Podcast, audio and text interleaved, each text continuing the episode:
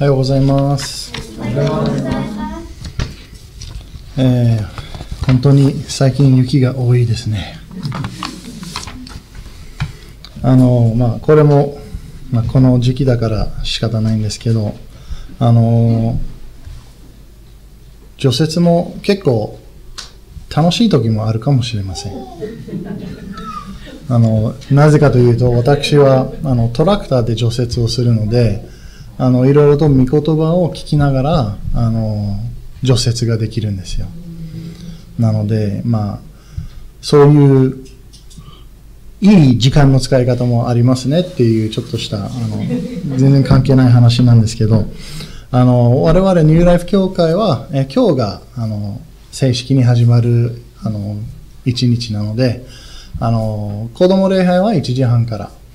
で、あの、ファミリー礼拝と呼んでるんですけど、それは3時からで、今日は特別に、あの、礼拝後、ピザがあります。あの、私のお母さんの手作りピザではないんですけど、あの、コストコピザなんですけど、もしよろしければ、あの、ご一緒に礼拝して、また、あの、ピザを食べたいと思います。えー今日は、えーこの御言葉を通してメッセージをしたいと思いまして、えーイエス様は自分の人生の中では多くの人と、えー接触して関わりを持ちました。で、今日はその一人のサマリア人で、しかも女性の方の話を見ていきたいと思います。えー当時は裁判所とかでは女性の証は使えないようなものでした。以前も説明したと思いますが、ユダヤ人たちは文化的にも、また宗教的にも、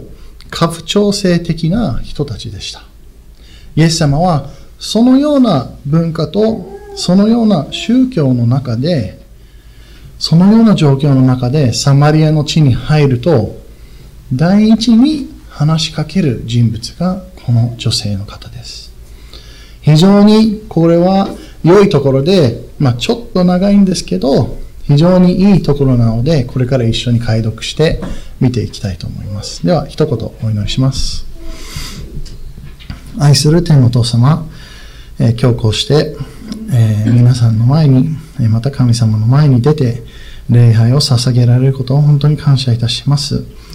えどうぞこれからのえメッセージの中で、あなたの聖霊様が一人一人に必要な御言葉と、また導きを与えてくださいますようにお祈りいたします。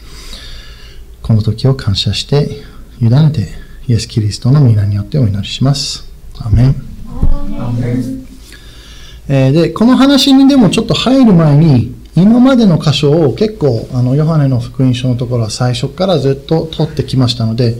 ちょっとだけ、えー復習して、復習して、あの本当に省略して、え復習します。えヨハネの一章では、えヨハネがイエス様を紹介します。でこのような言葉で紹介します。はじめに言葉があった。言葉は神と共にあった。言葉は神であった。このようにヨハネは書きました。これから紹介するイエス様は神様ですと伝えるために、またイエス様の神聖を強調するためにこのように書かれました。続きの話を確認しますと、バブテスマのヨハネを今度紹介します。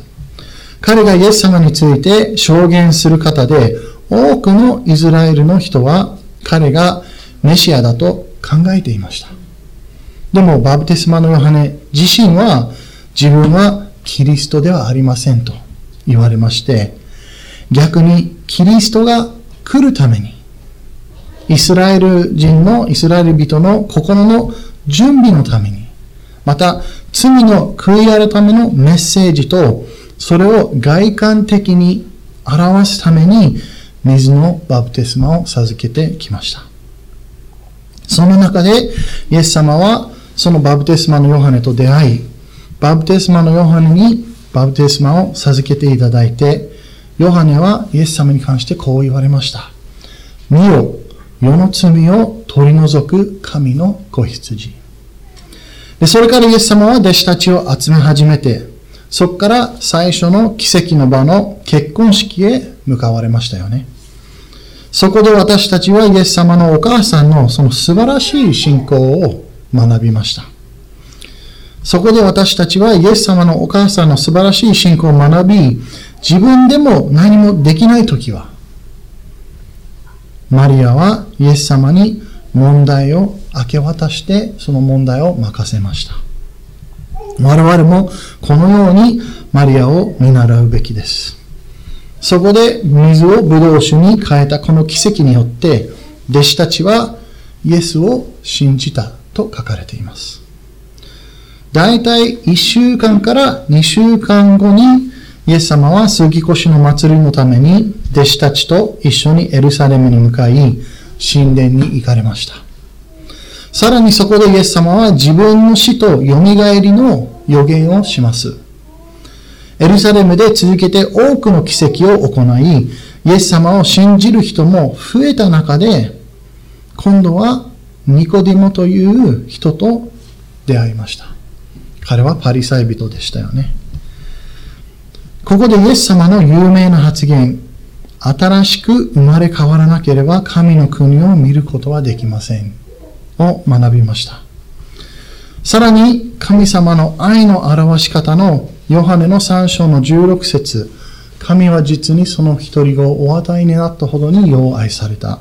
それは御子を信じる者が一人として滅びることなく永遠の命を持つためである。これも説明しました。それからバブテスマのヨハネの最後の証言が記載されていますよね。彼はここでもう一度イエス様がメシアであることを説明して、自分の弟子たちと私たちにこの最後のメッセージを残しました。御子を信じる者は永遠の命を持つ。そこで今日のこのヨハネの福音書の4章の話に出てきます。エルサレムからガリラヤに戻る中で、イエス様はまた一人の人物に出会い、このヨハネの福音書を書いた方が、このことを記録してくれました。一節から見ていき、解読しながら説明したいと思います。まずは1から3節を見ていきたいと思いますので、もう一度読み上げたいと思います。パリサイ人たちはイエスがヨハネよりも多くの弟子を作ってバブテスマを授けていると伝えて、えー、と伝え聞いた。それを知るとイエスはバブテスマを授けていたのはイエスご自身ではなく弟子たちであったのであったのだが、え、ユダヤを去って再びガリラヤへ向かわれた。イエス様がユダヤから次の目的地目的地への旅立ったことを説明しています。一節ではパリサイ人がまた登場します。でパリサイ人がこの時点でイエス様を警戒し始めていたと思います。バブテスマのヨハネはすでに人気のある、また素晴らしい預言者、また先生だと思われていまして、イエス様の弟子たちの数が彼の弟子の数を上回り始めたので、パリサイ人の注目を浴びるようになりました。そこでイエス様はユダヤを旅立って、サマリアの地方に、サマリアの地域に向かうようになりました。でそれが4から6節のところです。しかしサマリアを通って行かなければならなかった。それでイエスはヤコブがその子ヨセフに与えた、えー、辞書に近いスカルというサマリアの町に来られた。そこはヤコブの井戸があった。イエスは旅の疲れからその井戸の傍らにただ座っておられた。時はおよそ第六の時であった。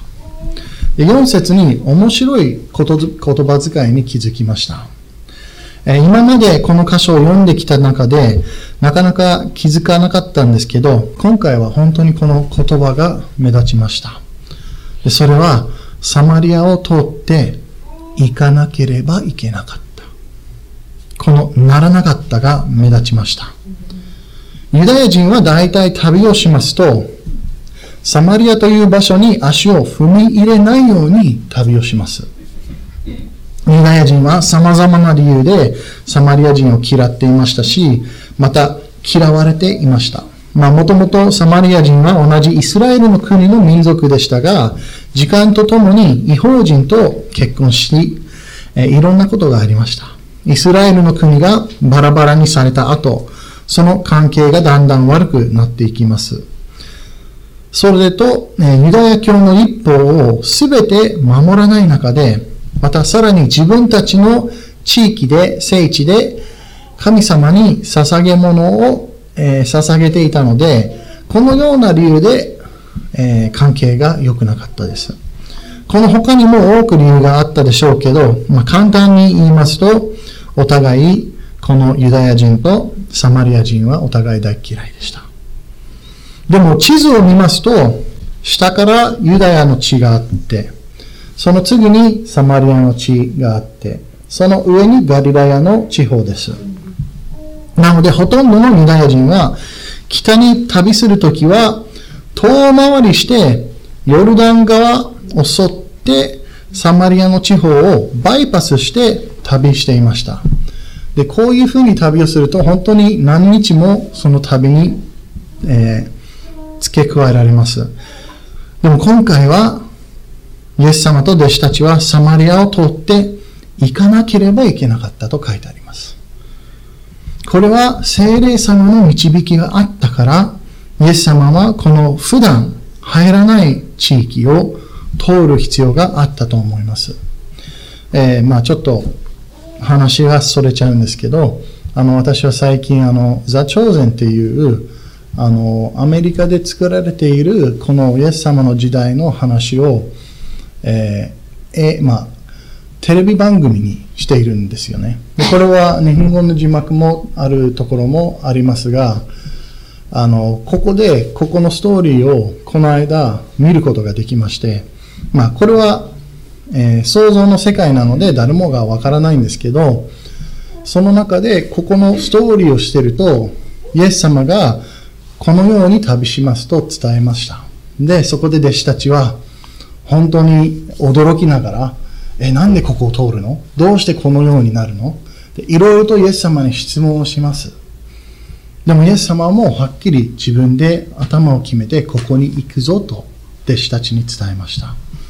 なので、ここで何も書かれていないんですけど、行かなければならなかったとしか書いてないんですけど、これは本当に聖霊様の導きがあったからだと思います。で、これも私たちの人生にも当てはまることではないでしょうか。我々も神様の導きに敏感でしたら、神様は時には私たちがやりたくないことをやらせたり、また通りたくない道を通らせ通らせるように働くと思います。これは神様の計画を沿って、そのように導いてくださるから、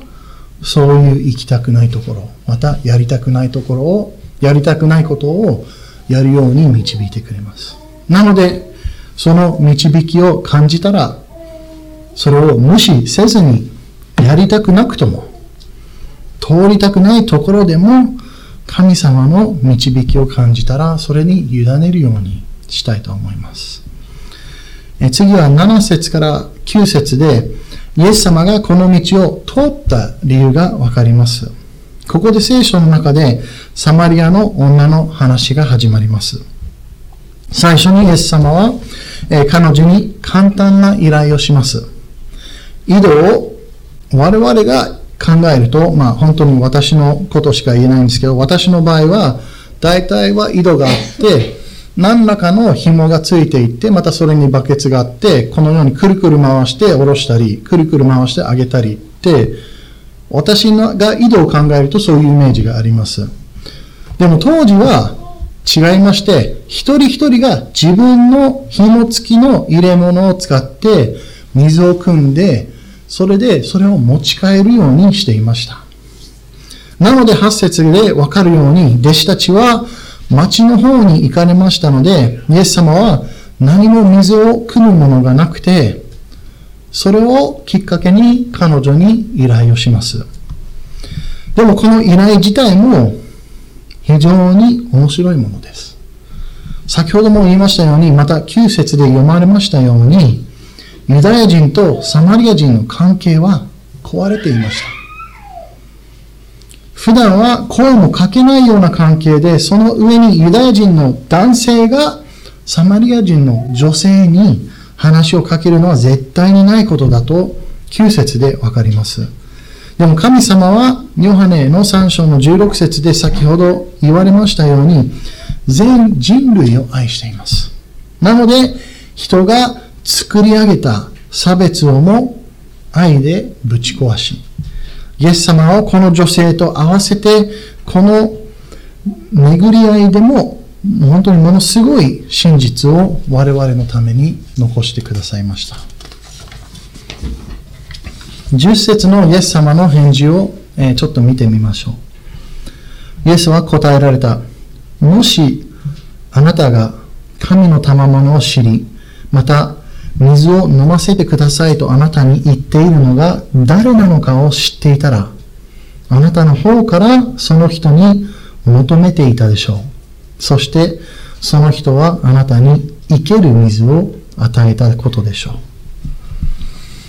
ここであえて彼女の差別的なその発言を聞き入れないで人間の作り上げた問題に集中せずにイエス様はここで神様の素晴らしい賜物贈り物とも訳せますを紹介し始めます。それはもちろん自分の働きのことを指しています。彼女はその時、誰と話をしているか分かっていれば、人間的な問題なんかに集中せずに、神様の贈り物をいただくことにしていたと、イエス様が伝えています。イエス様はその贈り物をここで、生ける水と説明します。イエス様は常に我々の分かるような例えで、え例えで話をします。水とは地球のほとんどの生物が生きるために必要なものです。え、人は40日以上食べなくても生きられると言われています。私はもう80日ぐらいの余分のあれがあるので大丈夫かもしれないですけど、でも水は逆に3日間飲まずにいられないと言われています。人に水がどれだけ大切かを理解して神様からの贈り物のイエス様を生ける水に例えます。イエス様を通して神様との関係がないと我々は死んだ生活を送るようになると説明してくださっています。でも11節と12節を見ますと彼女はニコデモと同じようにイエス様の言うことを理解していなかったようです。それをまっすぐに捉えて水を飲むものも、え水を汲むものもないイエス様に質問をします。でもその質問の中にも面白い、また皮肉な発言も含んでいます。イエス様はヨハネ一章の一節で先ほど説明したように、初めから存在した神様ですから、もちろん、ヤコブよりも偉いですよね。13節と14節で、イエス様はニコデモとの会話のように、さらに説明をしていきます。自分がヤコブよりも偉いこともイエス様の返事を通して伝わってきます。この井戸水を飲んでも人はまた渇きを感じるとイエス様は彼女に説明します。我々もこれを経験しているし、彼女も経験していました。この世のもので満たされようと頑張る人たち。でも、それでも必ず渇きを感じる時が我々の人生の中でも出てきていると思います。彼女の方ももちろんそうです。でも、イエス様の伝えてくださるこの永遠の命の水を受けたら、乾くどころか、神様の平安と神様の愛が我々の中に泉となって溢れ出てきます。これらをイエス様が説明したら、このサマリアの女性は15節ですぐにそれを望みます。でも彼女はまた勘違いしていましたよね。彼女はまだ肉体的に満たされようとしていました。イエス様のこの話が霊的な渇きの癒しだと理解できていなかったので、イエス様は彼女の霊的状況を今度探り始めます。16から18節をちょっと一緒に読んでいきたいと思います。イエスは彼女に言われた。行ってあなたの夫をここに呼んできなさい。彼女は答えた。私には夫がいません。イエスは言われた。自分には夫がいないと言ったのはその通りです。あなたは夫が5人いましたが、今一緒にいるのは夫ではないのですから、あなたは本当のことを言いました。ここからこの彼女の人生のことと霊的なことがだんだんと分かってきます。イエス様はもうすでに彼女のことを理解していたけど、彼女自身が理解するためにあのように話をしたと思います。ここでイエス様は、え、彼女の今までの人生の道のりを語り、また彼女の罪と本当のその出来事を表し始めます。彼女は今までは男性に満たされると思い、結婚の上に離婚して結婚を重ねていました。5つの結婚が離婚に終わり、それでもまだ男性に満たされると勘違いして、もう一人の人と結婚とまではいかなかったんですけど、一緒に住んでいました。これは、でも全人類に当てはまるし、我々もわかる話だと思います。この女性の選んだ方法と同じではないけれど、自分の考えと自分の道で満たされると思い、また勘違いして、なおかつ、それで満たされなくても、その同じ道を続けて歩む人々が、この世の中に、この世の中のほとんどの人たちではないでしょうか。私もしばらくはそうでした。大学を一時辞めて働いていた時、自分の道を歩むようにしていました。でもそれが続けば続くほど満たされていないことに気づきまして、神様の導きを通してそれに気づいたんですけど、やっと神様の道じゃないと満たされないと理解ができました。イエス様のこの話によって彼女はやっと霊的な話に気づいたけど、自分の罪と間違いに顔を向けたくないから、またサマリア人とユダヤ人の違いと、また神様の礼拝の話を今度は挙げてきます。イエス様の21節から24節の回答をちょっと一緒に見ていきたいと思います。21節から24節イエスは彼女に言われた。女の人よ、私を信じなさい。この山でもなく、エルサレムでもないところで、あなた方が父を礼拝する時が来ます。救いはユダヤ人から出るのですから、私たちは知って礼拝していますが、あなた方は知らないで礼拝しています。しかし、誠の礼拝者がえ礼拝者たちが御霊と真理によって父を礼拝する時が来ます。今がその時です。父はそのような人たちをご自分を礼拝する者として認めておられるのです。神は霊ですから、神を礼拝する人は御霊と真理によって礼拝しなければなりません。イエスはここでもう一度人間的な差別を切り捨てています。神様を礼拝する場所はこの山でもなく、エルサレムでもなく、さらに言いますと、場所なんか関係なくなる時が近いと説明しています。それらはすべてイエス様の救いを通して変わるから、イエス様はこのように予言されました。その時、人種は関係なくなり、真の礼拝者は霊と誠によって父を礼拝しますと、イエス様は彼女に伝えます。イエス様は彼女にその時が来ましたと説明するけど、25節で彼女は自分の理解が不足していることを納得して、今はメシア、ギリシャ語ではキリストの話をします。そのメシアは一切のことを私たちに知らせてくださるでしょうと彼女はイエス様に伝えます。26節がこの会話のクライマックス。イエスは言われた。あなたと話しているこの私がそれです。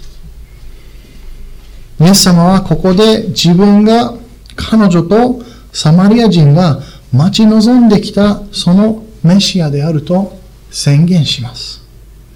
今まではこの彼女とサマリア人は自分たちの思うままで生活し、自分たちの思うままで歩んできました。サマリア人は知らないで礼拝していましたが、真の神様は人種関係なく愛しておられるから、彼らにイエス様を送って、彼らにも救いをもたらしました。この5回も離婚した女性の方も当時の文化と世界では決して救いに値しないような人ででも神様は一番にその女性のもとにイエス様を導いて彼女に永遠の命の水を与えました。結論としてこの4章のところを通して私たちはもう一度神様の愛の凄さが伝わってきたと思います。人は人間的な考えで人種的な考えで、このような間違いなどで判断しますけど、神様は全ての人、全人類を愛しています。我々が救いに値しないと思う人でも、神様はその人を愛しています。神様はその人たちを救いへと導こうとしています。このサマリアの女性のように神様は我々もイエス様のもとへ導いてくださいました。私たちが特別だったわけではありません。神様は私たちを同じ、このサマリア人と同じ罪人を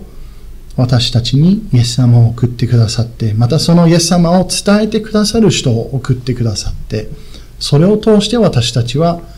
福音を聞いて信じました。なので我々も真の礼拝者として、神様を、神様を霊と誠によって礼拝し、行きたくないところでも、通りたくない道でも神様を信頼して、そこに行って、他の罪人にも、我々と同じような罪人にも、神様の福音を伝えるようにしたいと思います。お祈りします。愛する天の父様、強行して、このサマリアの女性の話を読んでまた確認し勉強することができました。感謝いたします。どうぞ我々も自分の道ではなく神様が導いてくださった道、神様が導いてくださったことを成し遂げられるようにあなたの精霊様を通して力とまた勇気とまた信仰をください。私たちは神様の本当に霊と誠によって礼拝したいのですが、したいのですが、えー、我々は罪深い人間としてそれをなかなか成し遂げられない時もあります。どうぞお許しください。また神様を本当に素晴らしい愛のお方であることをまた今日学びました。どうぞその素晴らしい愛を我々も隣人に伝えられますように導いて助けてください。